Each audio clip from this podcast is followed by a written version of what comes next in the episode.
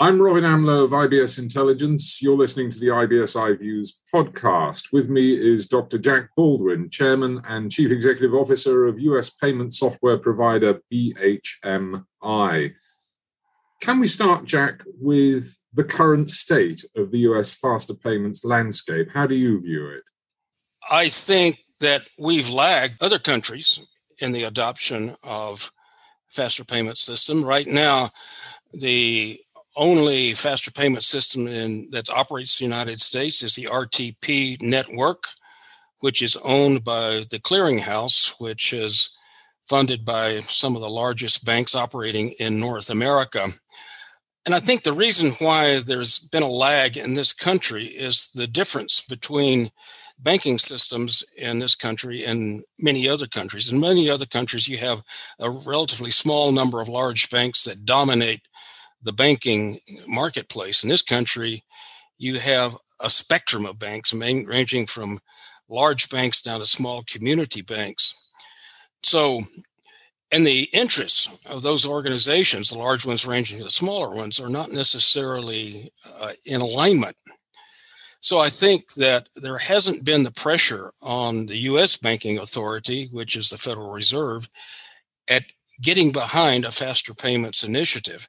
I think RTP started, which has been in existence since 2017, really got started because they weren't seeing much energy on the part of the Federal Reserve to get behind a faster payments network, as has been the case in, in other countries. So I think, in part, from frustration, if you will, because again, RTP is backed by some of the larger players, and they're the ones that really see the value of the faster payments. So the Federal Reserve has been late to the game. They've started an effort called FedNow, which is supposed to culminate in a real time payment system that is analogous or perhaps competitive to RTP, but and that'll be online supposedly in 2023. But I think because of this, there's the use of faster payments in this country has somewhat lagged. There are estimates that certainly with FedNow coming online in 2023 that there, there's talk of an increase by a factor of five in faster payment transactions in the country by 2024. Uh, that remains to be seen. There will certainly be more, and which will be motivated by the advent of FedNow. Whether it'll be five times, I'm not sure. What does that all mean for BHMI's business? Well, we operate in the faster payments marketplace among others. I mean, we're, we don't just restrict ourselves to payments that are, quote, faster payments, but that's one of the areas in which we specialize. We sell a suite of back office products called the Concourse Financial Software Suite, and it is tailored to processing real time payments on the back office side so that the back office can keep up with the, the front end. So obviously, the more faster payments that come by, the more need there is for services and software like ours. So yeah, we're quite pleased to see this. Let me take that a step further then. So, what do you think it means for the structure of the banking marketplace in the US? Because, as you say, there are the big hairy fisted gorillas who are amongst the biggest banks in the world, but you also have thousands, literally, of smaller banking institutions in various states. Let me just kind of explain where we fit because we try to help legacy back offices to get into the real time payments environment. And to appreciate this, you kind of have to look at the profile of a real time payment transaction. There are lots of systems that are out there, good systems that allow you with a few clicks on a smartphone or a laptop or whatever to initiate a payment and have it authorized within a matter of seconds. But that's not the end of the payment transaction because it has to go to the, back office. And when I say back office, I mean that's where the funds are actually moved and settlement actually takes place. Until that happens, the payment hasn't really been completed. And the consequences of, of that not being completed are that the recipient of the funds can't really use the funds without restriction because the payment hasn't actually resulted in a funds transfer. And there's also the possibility for the payment to be canceled before it's actually settled. So the payment may actually fail as a consequence. So, what we do with our product is to help people who are operating legacy back offices. They say, well, what what's wrong with a legacy back office? Why why can't they do deal with this? Because the back office for most legacy systems is where real time meets batch. Because even though individual transactions are coming into the back office within seconds, typically with most legacy systems, they're batched. They're put into a large file, and that file is processed maybe once or twice a day. And as I noted, until that settlement takes place, the transaction hasn't really been completed. And for operators of big payment systems, this is kind of a, a, disadvantage because you don't have any visibility into the status of the payment system until settlement has taken place. And at which point you know that positions have been adjusted and you know the true state of the network as a whole. So, what our software does is for legacy back offices is that we take individual transactions coming from the front end and we process them all the way into completion. There is no batching. We have a continuous processing architecture that we use to make this happen. So, the smaller players, the ones that still have the legacy back offices that are trying to get into the real time payments game, we offer a, a path to make that happen. What's happening about the adoption of ISO 20022 in the US?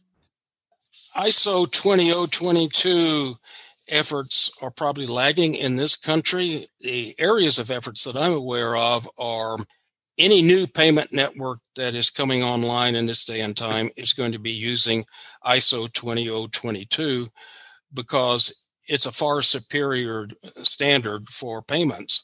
Uh, so, for example, RTP that I mentioned and FedNow, they're both using ISO 20022. Banks that are involved in the SWIFT network are having to adopt ISO 20022 because current SWIFT standards are going to change over to ISO 20022 counterparts. I think it's mandated by late 2022. Europe will have to have switched over to ISO 20022. And I think late 2023, that takes place in the United States.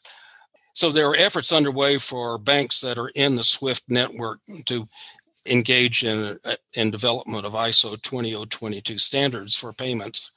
The other areas in which I'm generally aware, I know there are study groups talking about transitioning Fedwire and ACH in the United States over to ISO 20022.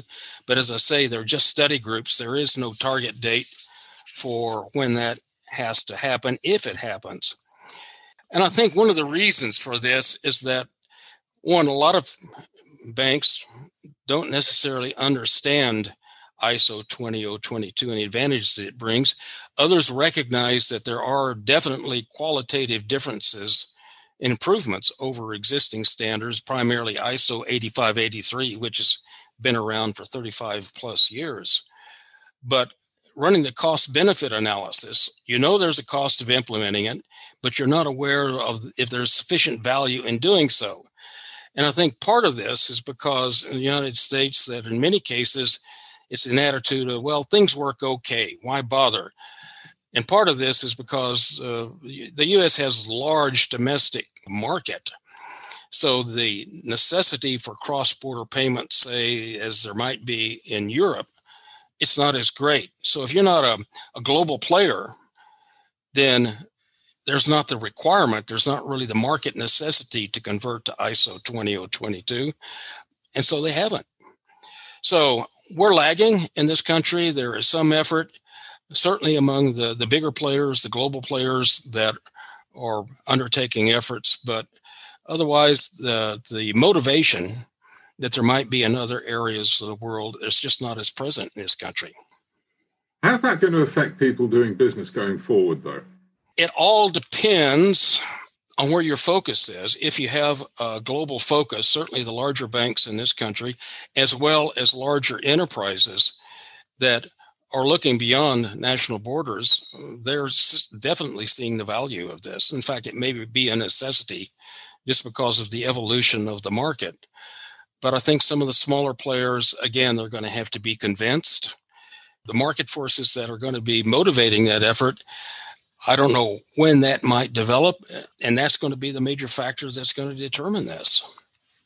Well, it sounds like you have a potential business opportunity for some time to come, if I can put it that way. Well, we hope so. We definitely hope so. We support ISO 20022. We put in a new payments network for CTT PayShop in Portugal, and that's a, a SEPA effort. And of course, SEPA is based on ISO 20022. So, again, if you're looking beyond the borders, I think it's going to be a requirement, certainly for people like us. And how is your business cross border as opposed to the business in the United States? The bulk of our business is in North America, but I say North America, I'm including certainly Canada in that. We have a number of Canadian customers. One of our customers is Cuscal in Australia. They're a major portal operator into the Australian NPP, which is their faster payments network. And they're using our software for disputes processing and also doing using it for settlement as well. So we've got that. And I just mentioned the PayShop effort in Portugal, which is our, I guess, our most recent effort, which went in and is doing quite well at the moment. Final thoughts then we touched on a number of issues. What's going to be the impact on disputes resolution? Because you talked about this earlier and about the, the potential for payments being cancelled before they've been batch processed. Well, disputes processing it is a it's a different breed of cat than disputes processing has historically been. In the case of disputes with, say, real-time payments, if it's true real time payment where the initiation of the payment and the actual transfer and settlement takes place within a matter of seconds or, or minutes, then it's it's different because the transaction has taken place so quickly. There aren't the same set of standards that are involved in real time payments as there are in card based payments. So you have the different payment networks that are kind of evolving their their own operations as far as how they're processing disputes. The ISO 20022 uh, standard, by the way, provides a methodology where you can, in fact, request return of funds as, in channel as part of the the standard itself. In some cases, it's you have to go out of standard, but essentially, it boils down to if a payer realizes that he or she has made a mistake in making the payments, depending on the payment network, the recourse is you go to the payment network and they request return of the of the funds. And if the recipient so agrees, then it takes place. And again, ISO 20022 has a method for this can be done in band within channel. If the recipient says, well, no, I, I want these funds and I'm not going to give them back, some cases, the payment network will work with the originating bank and with the recipient bank that's involved in the transaction with some sort of process that will result in funds being returned or not being returned. Some payment networks said it's not our problem. The payment was made, it wasn't fraudulent. You specified you wanted the money to go to this individual. You specified the amount. We did that. It was successful. If you want to object to the process, then you can do that, but we're not going to be involved in the process. So disputing real time payments is different. Jack Baldwin, Chairman and Chief Executive Officer of BHMI, thank you very much.